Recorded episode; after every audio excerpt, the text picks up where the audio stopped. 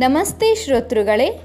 ಕಾಶ್ಮೀರದಲ್ಲಿ ಶ್ರೀ ಶಾರದಾ ದೇಗುಲ ನಿರ್ಮಾಣಕ್ಕೆ ಶಂಕುಸ್ಥಾಪನೆ ನಡೆದ ಹಿನ್ನೆಲೆಯಲ್ಲಿ ಕಾಶ್ಮೀರದ ಶಾರದಾ ಪೀಠದ ಇತಿಹಾಸ ಪುಟಗಳನ್ನು ಡಾಕ್ಟರ್ ಬಿ ಎಸ್ ಮನೋರಮಾ ಹಂಚಿಕೊಂಡಿದ್ದಾರೆ. ಆಲಿಸಿರಿ.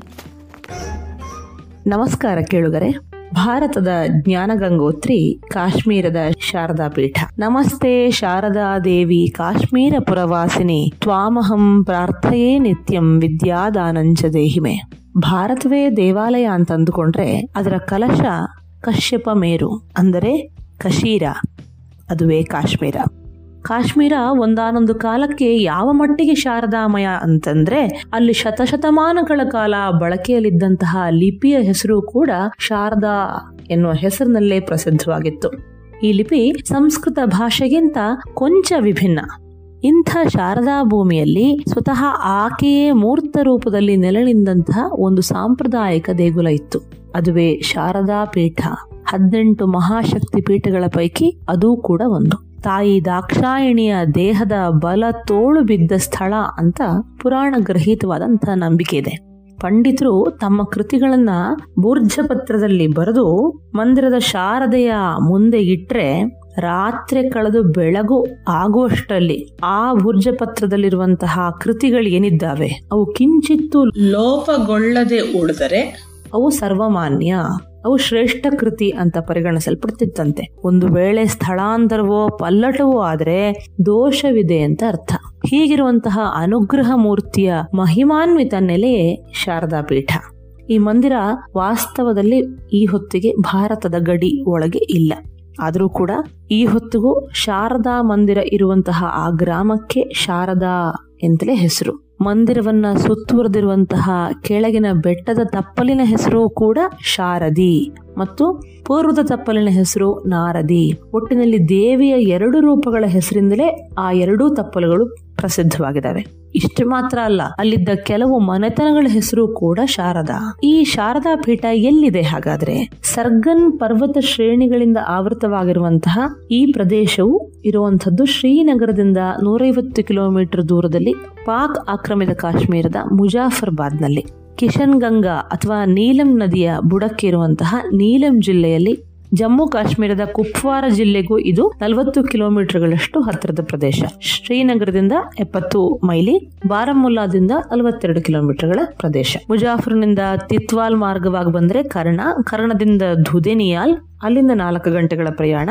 ಮಾರ್ಗ ಮಧ್ಯೆ ನೀಲಂ ಕಣಿವೆ ಜಾಗರಣ್ ಕಣಿವೆ ಸಿಗುತ್ತೆ. ಅದಾಗಿ ದುಧೇನಿಯಾಲ್ ಮತ್ತು ಗುರೇಜ್ ಗ್ರಾಮಗಳ ಮಧ್ಯೆ ಮಧುಮತಿಯ ನದಿ ತಟದ ಬಲಬದಿಯಲ್ಲಿರುವುದೇ ಶಾರದಾ ಗ್ರಾಮದ ಈ ಶಾರದಾ ಪೀಠ ಮಂದಿರ. ಕಶ್ಯಪ ಬ್ರಹ್ಮನ ಮೊಮ್ಮಗ. ತನ್ನದೇ ಹೆಸರಿನ ಉಪನಿಷತ್ತನ್ನ ಬರೆದ ಶಾಂಡಿಲ್ಯನೆಂಬ ಋಷಿ ಬಾಲ್ಯದಲ್ಲೇ ಉಪನಯನದ ದೀಕ್ಷೆಯಿಂದ ವಂಚಿತನಾದಾಗ ಅವನ ತಂದೆಯ ಆದೇಶದಂತೆ ತಪಸ್ಸನ್ನ ಆಚರಿಸಿದನಂತೆ. ಶಾರದೆಯ ಸಾಕ್ಷಾತ್ಕಾರ ಆಗಲೇಬೇಕು ಅನ್ನೋ ಪಣ ತೊಟ್ಟನಂತೆ ಮೊದಲು ಆತ ಅಲ್ಲಿನ ಕೃಷ್ಣನಾಗವೆಂಬ ನದಿಯಲ್ಲಿ ಸ್ನಾನ ಮಾಡಿದಾಗ ಆತನ ಅರ್ಧ ದೇಹವೇ ಬಂಗಾರಮಯವಾಗಿ ಹೋಯಿತು ಮುಂದಿನ ಪರ್ವತಗಳ ಹಾದಿಯಲ್ಲಿ ನಡೆದಾಗ ರಂಗವಾಟಿಕ ವನದ ಕಣಿವೆಯ ಹತ್ರ ಸ್ವತಃ ದೇವಿಯೇ ಶಾರದೆಯಾಗಿ ನರ್ತನ ಮಾಡ್ತಾ ಇದ್ದದ್ದನ್ನ ಕಂಡು ಶಾರದಾ ವರದಾ ದೇವಿ ಮೋಕ್ಷದಾತ ಸರಸ್ವತಿ ಅಂತ ಸ್ತುತಿಸಿದ. ಸ್ವತಃ ದೇವಿಯೇ ಸೂಚಿಸಲಾಗಿ ಪುನಃ ಉತ್ತರಾಭಿಮುಖವಾಗಿ ನದಿಯ ಮೇಲಿನ ಪ್ರದೇಶಕ್ಕೆ ಹತ್ತುತ್ತಾ ಹತ್ತುತ್ತಾ ಮುನ್ನಡೆದು ಮುಂದೆ ಶಾರದಾವನದಲ್ಲಿ ಆಕೆಯನ್ನ ಪೂರ್ಣ ರೂಪದಲ್ಲಿ ಸಾಕ್ಷಾತ್ಕರಿಸಿಕೊಂಡಂತೆ. ಸರಸ್ವತಿ ದೇವಿಯು ಭವ್ಯವಾಗಿ ಕುಂಡದಲ್ಲಿ ಪ್ರತ್ಯಕ್ಷವಾದಂತಹ ಪೀಠವೇ ಶಾರದಾ ಪೀಠ ಅನ್ನುವಂಥದ್ದು ಐತಿಹ್ಯ.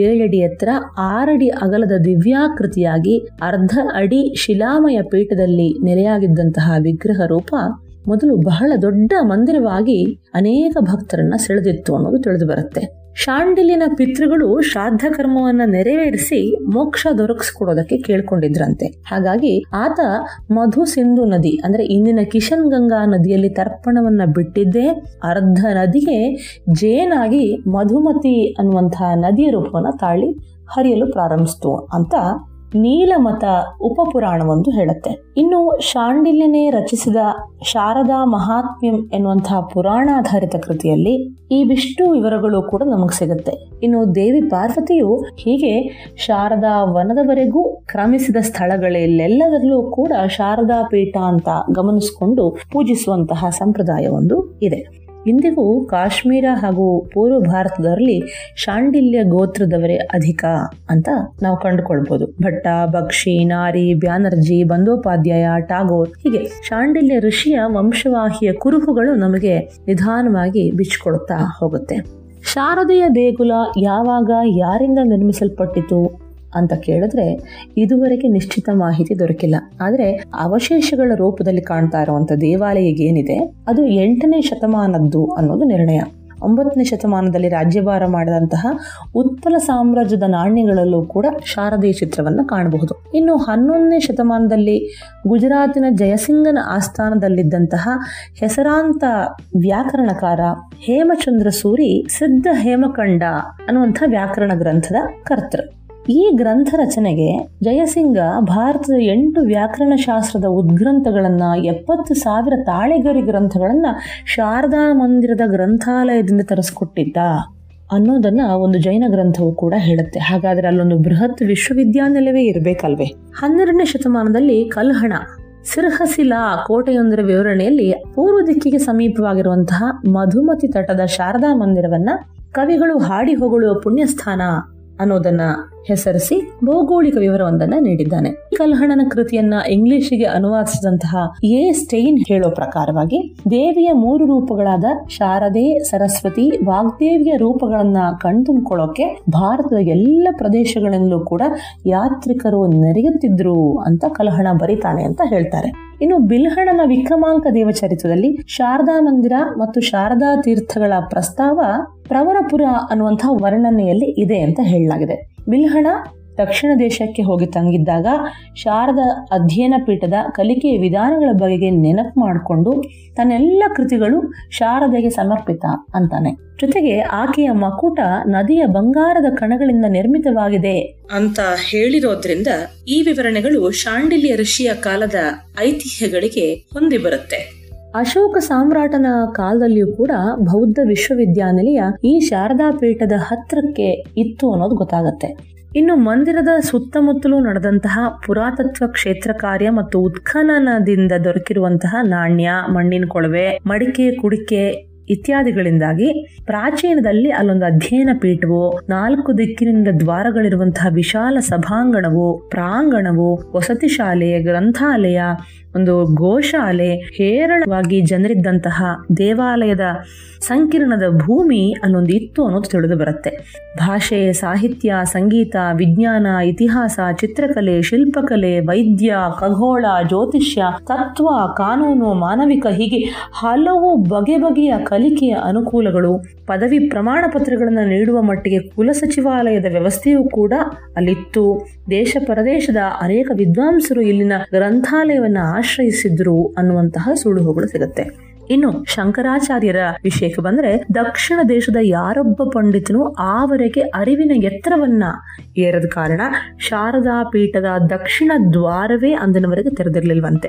ಬೇರೆಲ್ಲ ದಿಕ್ಕಿನಿಂದಲೂ ಬಂದಂತಹ ವಿದ್ವಾಂಸರು ಕಾಶ್ಮೀರದಲ್ಲಿ ತಮ್ಮ ವಿದ್ಯಾ ಸಾಮರ್ಥ್ಯ ಪ್ರದರ್ಶಿಸಿದ್ರು ದಕ್ಷಿಣ ದೇಶದಿಂದ ಯಾರೊಬ್ಬರು ಕಾಶ್ಮೀರವನ್ನ ಪ್ರವೇಶಿಸಿ ಸೈ ಎನಿಸ್ಕೊಂಡಿರ್ಲಿಲ್ಲ ಅನ್ನೋದು ಇದರೊಳಗಿನ ಗುಟ್ಟು. ಆದಿಶಂಕರರು ದೇಶಾದ್ಯಂತ ವಿವಿಧ ಪಂಥಗಳ ವಿದ್ವಾಂಸರನ್ನ ವಾದದಲ್ಲಿ ಗೆಲ್ತಾ ಗೆಲ್ತಾ ಭಾರತ ಪರ್ಯಟನೆಯನ್ನ ನಡೆಸ್ತಾ ಪರಮ ಪರೀಕ್ಷೆಯಾಗಿ ಕಾಶ್ಮೀರದ ಪಂಡಿತ ಮಂಡಲವನ್ನ ಮಣಿಸಿ ಶಾರದಾ ಪೀಠದ ದಕ್ಷಿಣದ ದ್ವಾರವನ್ನ ತೆರೆಯಿಸಿ ಆಚಾರ್ಯ ಶ್ರೇಷ್ಠರಾಗಿ ಒಳ ಪ್ರವೇಶಿಸಿದ್ರು ಅನ್ನುತ್ತದೆ ಐತಿಹ್ಯ. ಅಲ್ಲಿಯೇ ಶಂಕರರು ವಿಶ್ವವಿದ್ಯಾನಿಲಯವನ್ನು ಸ್ಥಾಪಿಸಿದ್ರು. ಶ್ರೀಗಂಧದ ಶಾರದಾಂಬೆಯ ವಿಗ್ರಹವನ್ನ ನಂತರದಲ್ಲಿ ದಕ್ಷಿಣದ ಶೃಂಗೇರಿಗೆ ತಂದ್ರು ಅನ್ನುವ ಪ್ರತೀತಿಗಳಿದಾವೆ. ಶಂಕರರ ಅನಂತರದಲ್ಲೂ ಕಾಶ್ಮೀರ ಭೇಟಿಯ ಪರಂಪರೆ ಬಹಳ ಶತಮಾನಗಳ ಕಾಲ ದಕ್ಷಿಣ ದೇಶೀಯ ವಿದ್ವಾಂಸರಲ್ಲಿ ಮುಂದುವರ್ಕೊಂಡು ಬಂತು ಅನ್ನೋದು ನಂತರದಲ್ಲಿ ತಿಳಿದು ಬರುತ್ತೆ. ಕುಶಾನರ ದೊರೆ ಕಾನಿಷ್ಕ ಶಾರದಾ ಪೀಠವನ್ನ ಬೌದ್ಧ ಧರ್ಮ, ಭಾಷೆ ಮತ್ತು ರಾಜಕೀಯಗಳ ಉನ್ನತ ಅಧ್ಯಯನಕ್ಕಿಂತ ಶಿಕ್ಷಣ ಕೇಂದ್ರವನ್ನಾಗಿ ಮಾಡಿದ್ನಂತೆ. ಹಾಗಾಗಿ ಬೌದ್ಧ ಧರ್ಮದ ಕುರಿತ ಸಮ್ಮೇಳನ ಒಂದು ಶಾರದಾ ಪೀಠದ ಸನಿಹದಲ್ಲಿ ನಡೆದಿತ್ತು ಅನ್ನತ್ತೆ ಇತಿಹಾಸ.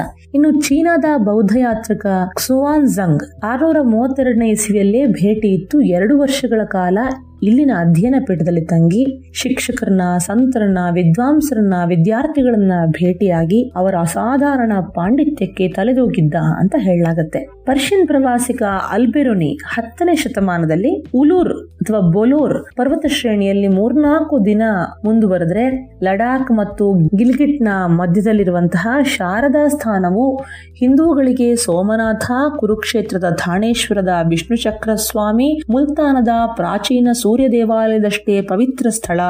ಇಲ್ಲಿ ವಿಸ್ಮಯಗಳು ಘಟಿಸುತ್ತವೆ ಅಂತ ತನ್ನ ಕೃತಿ ತಹ್ಬೀಕ್ ಮ ಲಿಲ್ ಹಿಂದ್ ಅನ್ನೋದರಲ್ಲಿ ಬರೀತಾನೆ. ಈ ಸಂದರ್ಭದಲ್ಲಿ ಶಾರದೀಯ ಕಾಷ್ಠ ವಿಗ್ರಹ ಪೂಜಿಸಲ್ಪಡ್ತಾ ಇತ್ತಂತೆ. ಆ ವಿಗ್ರಹದಲ್ಲಿ ಬೆವರು ಮತ್ತು ಅಂಗಕಂಪನ ಕಂಡು ಬರ್ತಾ ಇತ್ತು ಅನ್ನೋದನ್ನು ಕೂಡ ಅಲ್ಬೆರುನಿ ದಾಖಲಿಸಿದ್ದಾನೆ. ಒಟ್ನಲ್ಲಿ ಆತನ ಕಾಲಕ್ಕಾಗಬೇಕಾದ್ರೆ ಶಾರದಾ ಮೂರ್ತಿಯು ಭವ್ಯವಾಗಿ ಪ್ರತಿಷ್ಠಾಪಿಸಲ್ಪಟ್ಟಿತ್ತು ಅನ್ನೋದು ನಮಗೆ ತಿಳಿದು ಬರುತ್ತೆ. ಇನ್ನು ಅಕ್ಬರನ ಆಸ್ಥಾನದ ಕವಿ ದಿಗ್ಗಜನಾದಂತಹ ಅಬುಲ್ ಫಜಲ್ ಫಾಜಿ ಅನ್ನೋನು ಹೀಗೆ ಹೇಳ್ತಾನೆ. ಮಧುಮತಿ ಎಂಬ ಬಂಗಾರದ ಕಣಗಳನ್ನುಳ್ಳ ನದಿಯ ದಡದ ಮೇಲೆ ಶಾರದೆಯ ಒಂದು ವಿಶ್ವವಿಖ್ಯಾತ ಶಿಲಾಮಂದಿರವಿದೆ. ಪ್ರತಿ ಮಾಸದ ಶುಕ್ಲ ಪಕ್ಷದ ಹುಣ್ಣಿಮೆಯ ಮೊದಲಿನ ಅಷ್ಟಮಿಯಂದು ಇಲ್ಲಿ ಅದ್ಭುತ ಪವಾಡಗಳು ಜರುಗುತ್ತವೆ. ಕಂಪನ ಮತ್ತು ವಿಶೇಷವಾದ ಪರಿಣಾಮಗಳಿಲ್ಲಿ ಕಂಡುಬರುತ್ತೆ. ಇದನ್ನ ನೋಡಲು ದೇಶದ ಮೂಲೆ ಮೂಲೆಗಳಿಂದ ಸಾವಿರಾರು ಜನ ಇಲ್ಲಿ ಬಂದು ಸೇರುತ್ತಾರೆ. ಅಂತಾನೆ ತನ್ನ ಐನ್ ಇ ಅಕ್ಬರಿ ಅನ್ನುವಂತಹ ಕೃತಿನಲ್ಲಿ, ಬಂಗಾರದ ಕಣಗಳನ್ನುಳ್ಳ ನದಿ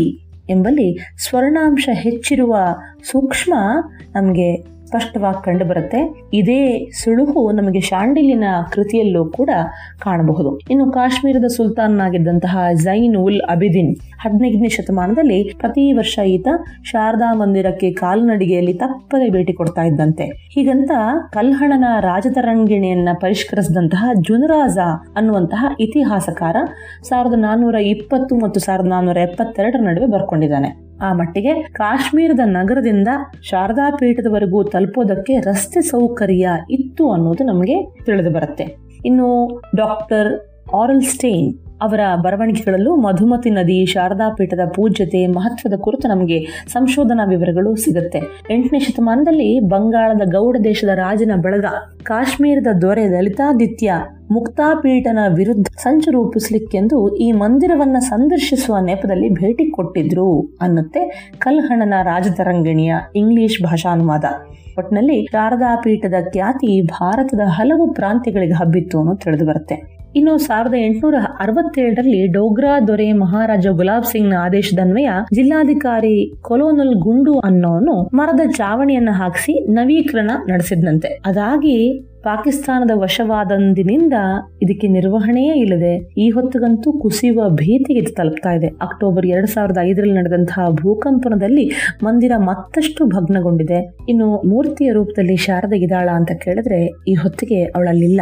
ಖಡ್ಗ, ಪುಸ್ತಕ, ಯಜ್ಞೋಪವಿತಾದಿಗಳನ್ನ ಕೈಯಲ್ಲಿ ಧರಿಸಿ ಆರು ಭುಜಗಳಿಂದ ಕೂಡಿ ಪ್ರಸನ್ನವದನಳು ಪಾರ್ವತಿ ರೂಪಳು ಆಗಿದ್ದಂತಹ ಆ ಕಾಶ್ಮೀರದ ಪ್ರಖ್ಯಾತ ಶಾರದಾ ಸ್ತುತಿ ಏನಿದೆ, ಆ ರೂಪವನ್ನು ಹೋಲುವಂತಹ ಯಾವ ಕುರೂಪಗಳು ಅಲ್ಲಿಲ್ಲ. ಆದರೂ ಕೂಡ ಈ ಹೊತ್ತಿಗೆ ಶಾರದಾ ಗ್ರಾಮದ ಅನೇಕ ಶ್ರದ್ಧಾಳುಗಳು ಶಾರದಾ ಪೀಠಕ್ಕೆ ವರ್ಷಕ್ಕೊಮ್ಮೆ ಬಂದು ಪೂಜೆಯನ್ನು ಸಲ್ಲಿಸಿ ಹೋಗುವಂತಹ ಕ್ರಮವನ್ನು ಬೆಳೆಸ್ಕೊಂಡಿದ್ದಾರೆ. ಇನ್ನು ಶಾರದಾ ಯಾತ್ರೆ ಅನ್ನುವಂತಹ ಹೆಸರಿನಲ್ಲಿ ಜ್ಞಾನ ಸತ್ರವೇ ನಡೆಯುತ್ತಿದ್ದಂತಹ ಒಂದು ಕಾಲ ಇತ್ತು. ಡೋಗ್ರಾ ರಾಜರ ಆಳ್ವಿಕೆಯ ತನಕವೂ ಕೂಡ ಈ ಯಾತ್ರೆ ಬಹು ವೈಭವದಿಂದ ಆಚರಿಸಲ್ಪಡ್ತಾ ಇತ್ತು. ದೇಶವಾಸಿಗಳನ್ನೆಲ್ಲರನ್ನ ಸೆಳೀತಾ ಇತ್ತು. ಅದಕ್ಕೆ ಸಂಬಂಧಪಟ್ಟ ಹಾಗೆ ಬರುವಂತಹ ಸಹ ಯಾತ್ರಿಕರಿಗೆ, ಅತಿಥಿಗಳಿಗೆ, ಅಧಿಕಾರಿಗಳಿಗೆ ರಾಜರ ಸೇವಕರಿಗೆ ಎಲ್ರಿಗೂ ಕೂಡ ರಾಜನ ಸುಪರ್ದಿಯಲ್ಲಿ ಆಹಾರ ಅನುಪಾನಗಳೆಲ್ಲವೂ ನಡೀತಾ ಇತ್ತು. ಯಾತ್ರಿಗರು ಕಾಲ್ನಡಿಗೆಯಲ್ಲಿ ಬರ್ತಾ ಶಾಂಡಿಲ್ಯ ಋಷಿ ಹೇಳಿರುವಂತಹ ಆತ ನಡೆದಿರುವಂತಹ ಸ್ಥಳಗಳಲ್ಲೆಲ್ಲ ತಂಗಿ ಭಾದ್ರಪದ ಮಾಸದ ನಾಲ್ಕನೇ ದಿನದಿಂದ ಶುಕ್ಲ ಪಕ್ಷದ ಎಂಟನೆಯ ದಿನದವರೆಗೂ ಕೂಡ ಸತತವಾಗಿ ನಡೆದು ಶಾರದಾ ಸಂಗಮದಲ್ಲಿ ತೀರ್ಥ ಸ್ನಾನ ಮಾಡದಲ್ಲಿಗೆ ಆ ಯಾತ್ರೆ ಸಂಪನ್ನ ಆಗ್ತಾ ಇತ್ತು. ಪಿತೃಗಳಿಗೆ ತರ್ಪಣ ಕಾರ್ಯ ನಡೆಸಿದ ಬಳಿಕ ವೈಭವದಿಂದ ಉತ್ಸವಗಳು ಜರುಗುತ್ತಾ ಇದ್ವು. ಹಾಗೆಯೇ ನಂತರದಲ್ಲಿ ಗುಜರ, ಪಹಾಡಿ ಜನಾಂಗದವರು ಕೂಡ ಶಾರದಾ ಪೀಠದಲ್ಲಿರುವಂತಹ ಶಿಲಾಮಯ ಪೀಠಕ್ಕೆ ಹಾಲು, ತಾವು ಬೆಳೆದಂತಹ ಧಾನ್ಯ, ತರಕಾರಿಗಳನ್ನ ಅರ್ಪಿಸಿ ಪುನೀತರಾಗ್ತಾ ಇದ್ರಂತೆ. ಮತ್ತೆ ಕಳೆದ ಶತಮಾನದ ಮೊದಲ ಭಾಗದಲ್ಲೂ ಕೂಡ ಬಾರಾಮೂಲದಿಂದ ಯಾತ್ರಿಗಳು ಬರ್ತಾ ಇದ್ರು ಅನ್ನೋದು ಗೊತ್ತಾಗುತ್ತೆ. ಆದ್ರೆ ಸಾವಿರದ ಒಂಬೈನೂರ ನಲವತ್ತೇಳರಲ್ಲಿ ಶಾರದಾ ಮಂದಿರಕ್ಕೆ ಯಾತ್ರೆ ಆದದ್ದೇ ಕೊನೆಯದು. ಭಾರತ ಪಾಕಿಸ್ತಾನದ ವಿಭಜನೆ ಆಗಿದ್ದೇ ತಡ ಅಲ್ಲಿದ್ದಂತಹ ಸಂತ ನಂದಲಾಲ್ಜಿ ಅವರು ತಮ್ಮ ಆಶ್ರಮದ ಗುಡಿಸಲನ್ನು ಕೂಡ ಬಿಟ್ಟು ಅಲ್ಲಿದ್ದಂತಹ ಕೆಲವು ವಿಗ್ರಹಗಳನ್ನ ಕುದುರೆ ಮೇಲೆ ಟಿಕ್ಕರ್ ಅನ್ನುವಂತಹ ಪ್ರದೇಶಕ್ಕೆ ಸಾಗಿಸಿದ್ರಂತೆ. ಇಂದಿಗೂ ಕೂಡ ಆ ಟಿಕ್ಕರ್ ಬಾರಾಮುಲ್ಲಾದ ದೇವಿ ಬಾಲ್ನಲ್ಲಿ ಆ ಶಿಲಾಮೂರ್ತಿಗಳು ಇದೆ ಅಂತ ಹೇಳಲಾಗುತ್ತೆ. ಒಟ್ಟಿನಲ್ಲಿ ಶಾರದಾ ಯಾತ್ರೆ ಸ್ಥಗಿತ ಆಗಿನೇ ಸುಮಾರು ಎಪ್ಪತ್ತ ನಾಲ್ಕು ವರ್ಷಗಳು ಕಳೆದು ಹೋದವು. ಈ ಹೊತ್ತಿಗೂ ಎರಡು ವರ್ಷಕ್ಕೊಮ್ಮೆ ಶಾರದಾಷ್ಟಮಿ ಅಥವಾ ಗಂಗಾಷ್ಟಮಿಯ ದಿನ ಶಾರದೆಯ ಜನ್ಮದಿನ ಅಂತ ಕೊಂಡಾಡುವಂತಹ ಯಾತ್ರಿಗಳು ಶಾರದಾ ಬಲ್ ಅನ್ನುವಂತಹ ಹೆಸರಿನಲ್ಲಿ ಪಿತ್ತ ತರ್ಪಣ ಬಿಡ್ತಾರೆ. ಆದ್ರೆ ಅವರಿಗೆ ಶಾರದೆಯ ಪೀಠಕ್ಕೆ ಬರುವಂತಹ ಪುಣ್ಯ ಅವಕಾಶ ಇಲ್ಲ. ವಿಶೇಷ ಅಂತಂದ್ರೆ ಶಾರದಾ ಪೀಠದಲ್ಲಿ ಶಾರದಾ ಪೂಜೆಯನ್ನ ಮಾಡ್ಕೊಂಡು ಬಂದಿರುವಂತಹ ಆ ಗ್ರಾಮದಲ್ಲಿ ಮುಸಲ್ಮಾನರು ಇದ್ದಾರೆ ಇನ್ನೂ ಅಚ್ಚರಿ ಅಂತಂದ್ರೆ ಅವರ ಮನೆ ದೇವರು ಕೂಡ ಶಾರದೆಯೇ. ಆಣೆ ಪ್ರಮಾಣ ಮಾಡೋದಿದ್ರು ಕೂಡ ಅವರು ತಾಯಿ ಶಾರದೆಯ ಹೆಸರಿನಲ್ಲೇ ಮಾಡ್ತಾರೆ. ದೇವಾಲಯದ ಅನುವಂಶಿಕ ಮುಕ್ತೇಶ್ವರರು ಗೋಥಿಂಗ್ ಎನ್ನುವಂತಹ ಬ್ರಾಹ್ಮಣ ಸಮುದಾಯ. ಅವರು ಕೂಡ ಇಂದು ಅಲ್ಲಿ ಉಳಿದಿಲ್ಲ. ಅಲ್ಲಿಗೆ ಆರಾಧನೆಗೆಂದು ಹೋಗುವ ಮಾತಾಗಲಿ, ತಂಗುವ ಮಾತಾಗಲಿ, ಅದನ್ನು ನಿರೀಕ್ಷಿಸುವ ವ್ಯವಸ್ಥೆಯಾಗಲಿ ಇಂದು ನಮಗೆ ಕಂಡು ಬರ್ತಾ ಇಲ್ಲ. ಆದಾಗ್ಯೂ ಕೂಡ ಶಾರದಾ ವಿದ್ಯಾವಾಹಿನಿಯಾಗಿ ಮತ್ತೊಮ್ಮೆ ಕಾಶ್ಮೀರದ ಭವ್ಯ, ದಿವ್ಯ ಪ್ರದೇಶದಲ್ಲಿ ರಾರಾಜಿಸ್ತಾಳ ಅವಳ ಇಚ್ಛೆ ಏನಿದೆ, ಕಾದು ನೋಡುವುದಷ್ಟೇ ಕಾಲ ನಮಗೆ ಬಿಟ್ಟು ಹೋಗಿರುವಂತ ಅವಕಾಶ.